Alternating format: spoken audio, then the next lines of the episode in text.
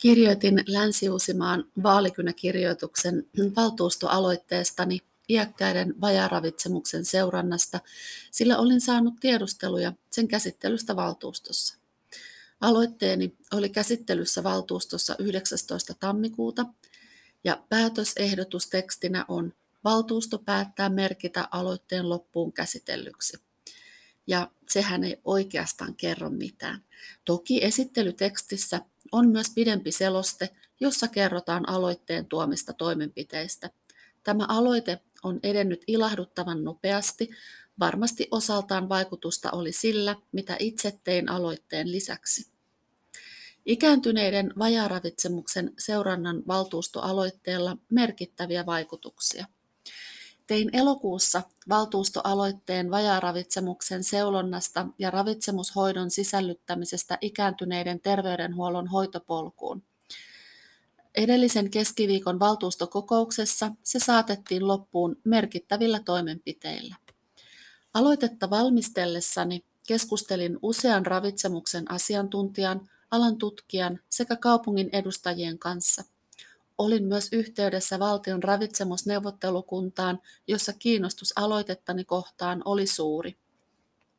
Ravitsemusneuvottelukunnan mukaan aloitteen ajoitus on täydellinen, sillä alkamassa oli vuonna 2020 julkaistun ikääntyneiden ruokasuosituksen jalkauttamiseen tähtäävä hanke, johon aloitteeni tarkoitus sopi hyvin.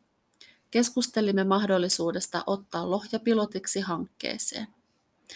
Yhdistin siis yllä mainitut toimijat, minkä seurauksena käynnistetään tämän vuoden alussa Lohjalla lisäkoulutusta ja kehitystyö vajaaravitsemuksen tunnistamisen konseptista osana tulevaisuuden sote-keskushanketta.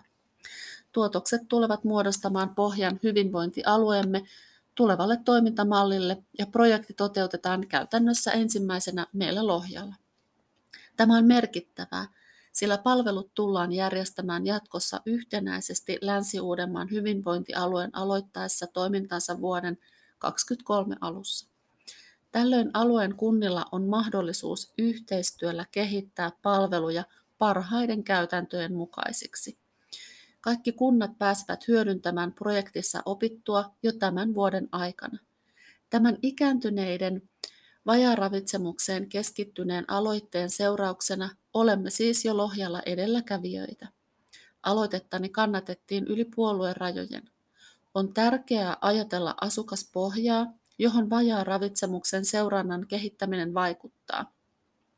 Lohjalla aloite koskettaa tällä hetkellä noin 47 000 asukkaastamme, noin 11 340 yli 65-vuotiaista, mutta koko Länsi-Uudenmaan hyvinvointialueelle levitessään vaikutus onkin jo lähes 500 000 asukaspohjan ikääntyvään väestöön.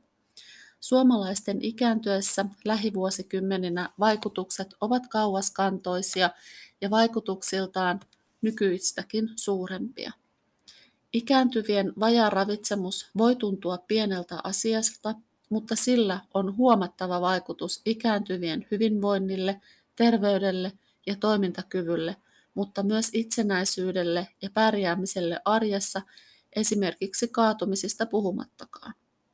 Ikääntyvien vajaaravitsemukseen puuttumisella on myös huomattavia vaikutuksia yhteiskunnalliseen hyvinvointiin ja kustannuksiin.